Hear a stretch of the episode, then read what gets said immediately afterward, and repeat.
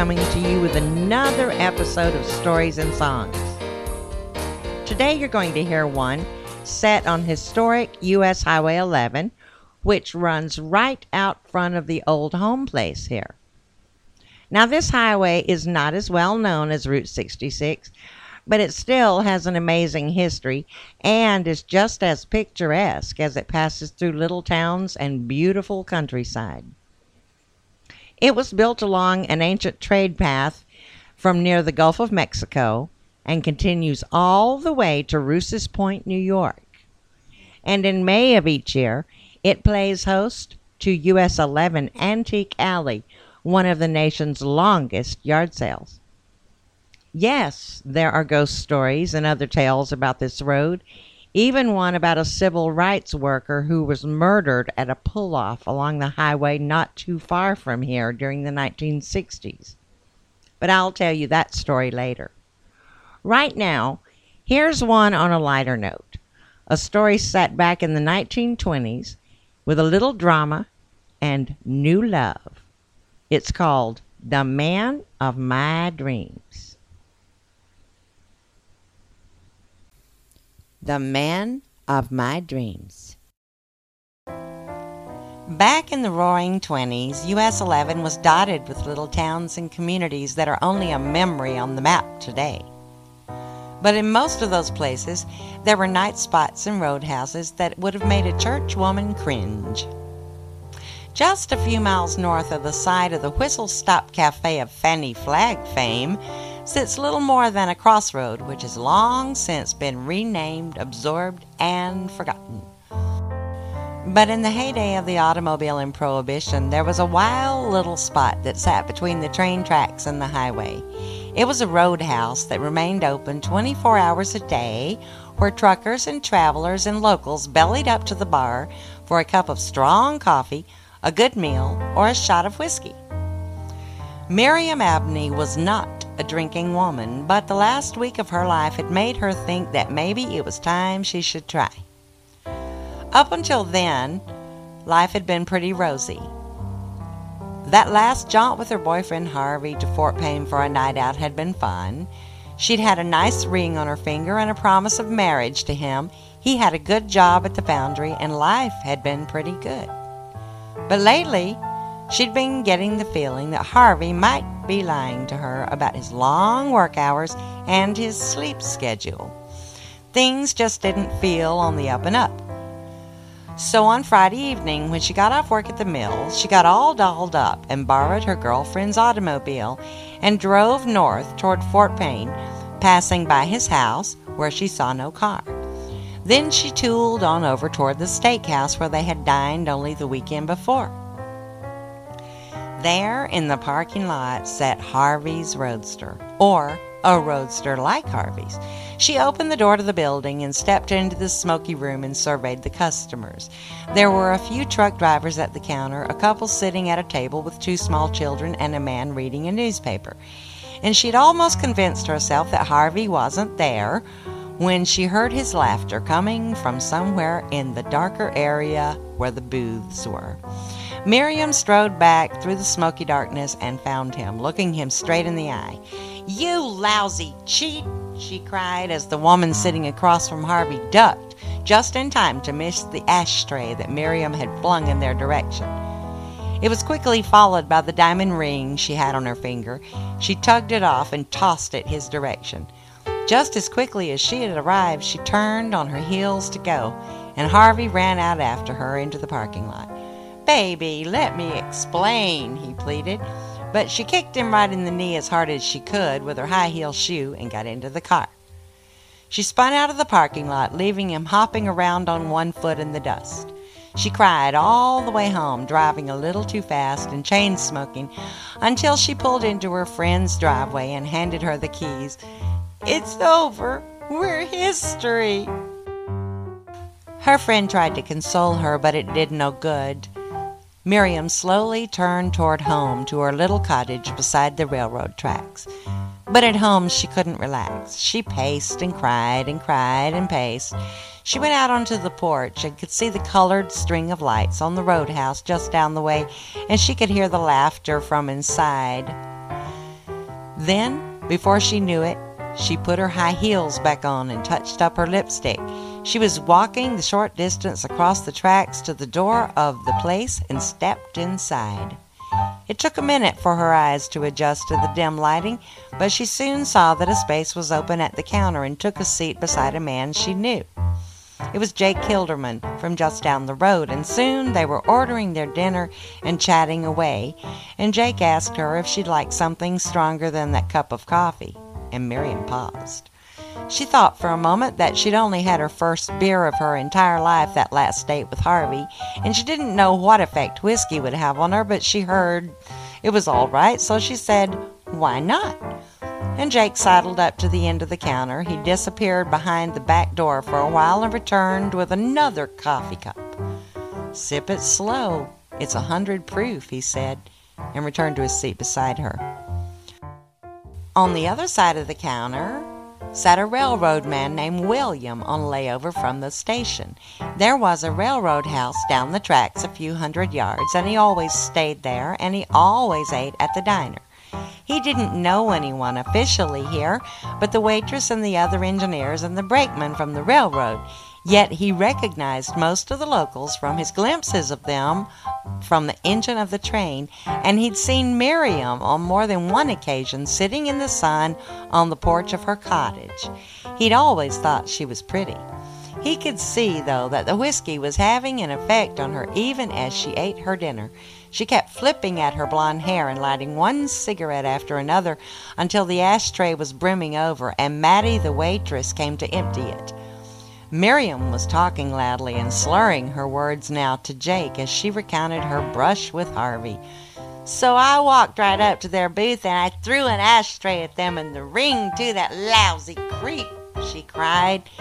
And the evening wore on, and William continued to eat his dinner slowly until he got to the dessert, and somewhere in between, Miriam had her second drink. She almost fell off the bar stool, and the waitress cut her off at that point and brought her a regular cup of coffee. Then Jake suggested that he should walk her home since he had to go, but Miriam refused to leave. She stayed put on the counter stool, wobbling side to side, drinking strong black coffee for a while, and then a roadster pulled into the parking lot, and a man got out as William watched, and the man strode into the door and straight up to Miriam. He spun her around on the stool. Baby, we have to talk, Harvey said. I promise I won't ever see that other woman again, he pleaded. But Miriam was angry and shoved Harvey away from her. You get away from me, you lousy man, she cried and spun herself back around to the counter. But Mattie, the waitress, pulled Harvey aside and suggested that perhaps he should take her home. So Harvey tried to budge her from the stool.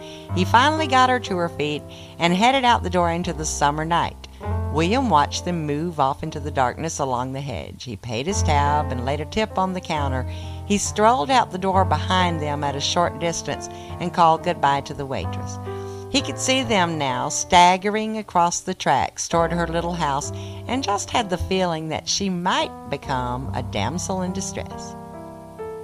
He'd been watching her all night and could tell that she wasn't a drinking woman, but just a woman caught up in the throes of a bad situation, and it was obvious most of it had to do with Harvey. At the porch steps, Harvey tried to pick her up and carry her onto the porch, but Miriam would have no part of that. She began to kick and hit him, and William had to admit the girl had a, some kind of right hook. Then Harvey launched out. That's it. That's why I like Mary Ellen better, he cried. And she struck at him again. Harvey was pulling back his arm to smack her one when William stepped in and grabbed him from behind. Oh, no, you don't. Harvey spun around and shoved William, but he did not budge, and grabbed Harvey by his arm, twisted it around, hoisted him over his shoulder from the porch into the yard, and Harvey was about to get up when William joined him down there on the grass and stood over him. His foot was on Harvey's chest. He looked down at Harvey. Now, Harvey, or whatever your name is, you get up get into your little car and drive back wherever it is you came from, and don't ever bother this woman again. Harvey jumped up, brushed himself off, and took off running for his car like he'd seen a ghost. He revved up the engine and raced off down the highway. William returned to the porch. Miriam lay on the porch of her little cottage, snoring a bit in her stupor. He carefully picked her up and pushed open the screen door and then the wooden door and turned on a lamp just inside the well kept parlor. He saw the door to the bedroom and flipped on the light.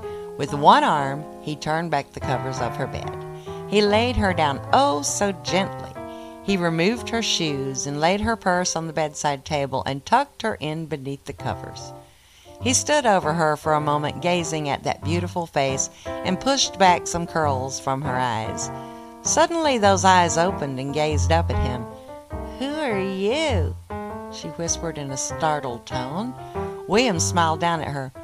Why, I'm the man of your dreams, he whispered, and you'll see me again soon. And then he kissed her gently on the forehead, and she fell asleep. You'll have one a hell of a hangover tomorrow, he thought, chuckling to himself as he let himself out the door. He left the porch and walked the short distance to the railroad house. Miriam woke from a dream where a beautiful stranger had tucked her into bed and kissed her on the forehead. She sat up with a start in the bright morning sunlight inside her bedroom, with her hair tangled and hanging in her face, just as the train passed by and blew the whistle. She put a hand to her pounding head and noticed the terrible taste in her mouth, and then became aware that she was wearing the clothes she'd had on the night before, right down to her stockings. She saw a scratch on her ring finger and thought, what a strange dream. She slowly climbed out of bed and made for the bathroom.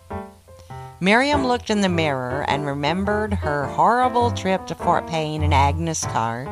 She remembered finding Harvey in the diner with that woman and it slowly came back to her, throwing the ashtray and taking off the ring and flinging it at Harvey. That stupid, stupid Harvey. Her head began to pound. She reached for the aspirin bottle and fought with the lid. I hate you, Harvey, she said with gritted teeth. And all that morning she puzzled over the events of the last evening. The last thing she recalled was Jake warning her not to drink that whiskey too fast. She walked down to the diner and talked to the waitress. Tell me what I did last night, she asked as she climbed onto the bar stool beside the counter. I feel horrible, she said, leaning on her elbow. Mattie leaned over the counter and laughed. You were three sheets to the wind when Jake left. He tried to walk you home, but you wouldn't budge, so I just kept pouring black coffee down you. Until Harvey came. He's the one who took you home, you know, Mattie told her. I caught him with that woman last night in Fort Payne. Oh, he must have followed me back here, but I just don't remember. I shouldn't drink. I never drink. What the hell was I thinking? she cried. And then I had the strangest dream, Mattie. I dreamt that a wonderful stranger swept me off my feet and put me to bed with a kiss on my forehead and tucked me in and told me everything was going to be all right. He had the most dreamy voice and beautiful eyes, Miriam sighed and added, It was so romantic. Mattie looked into her empty coffee cup. Wow, I didn't know a hundred proof hooch and black coffee would give you good dreams like that she laughed. But Miriam said with all seriousness, No, Mattie, it was too real to be a dream. And for a long time, Miriam was left to wonder about that strange dream she'd had the night she broke it off with Harvey, with no memory of him taking her home at all until some months later around the holidays. There was a community dance at the school gymnasium, and Miriam helped with the decorations and the baking of cakes and pies and cookies for the occasion. It was a festive occasion, and everyone was dressed in holiday attire and colors of the season. And the band playing for the event was a six piece out of Huntsville, Alabama, who had come by train for the occasion and treated the revelers to the latest dance tunes. The evening was just about winding down, and the crowd was thinning a little.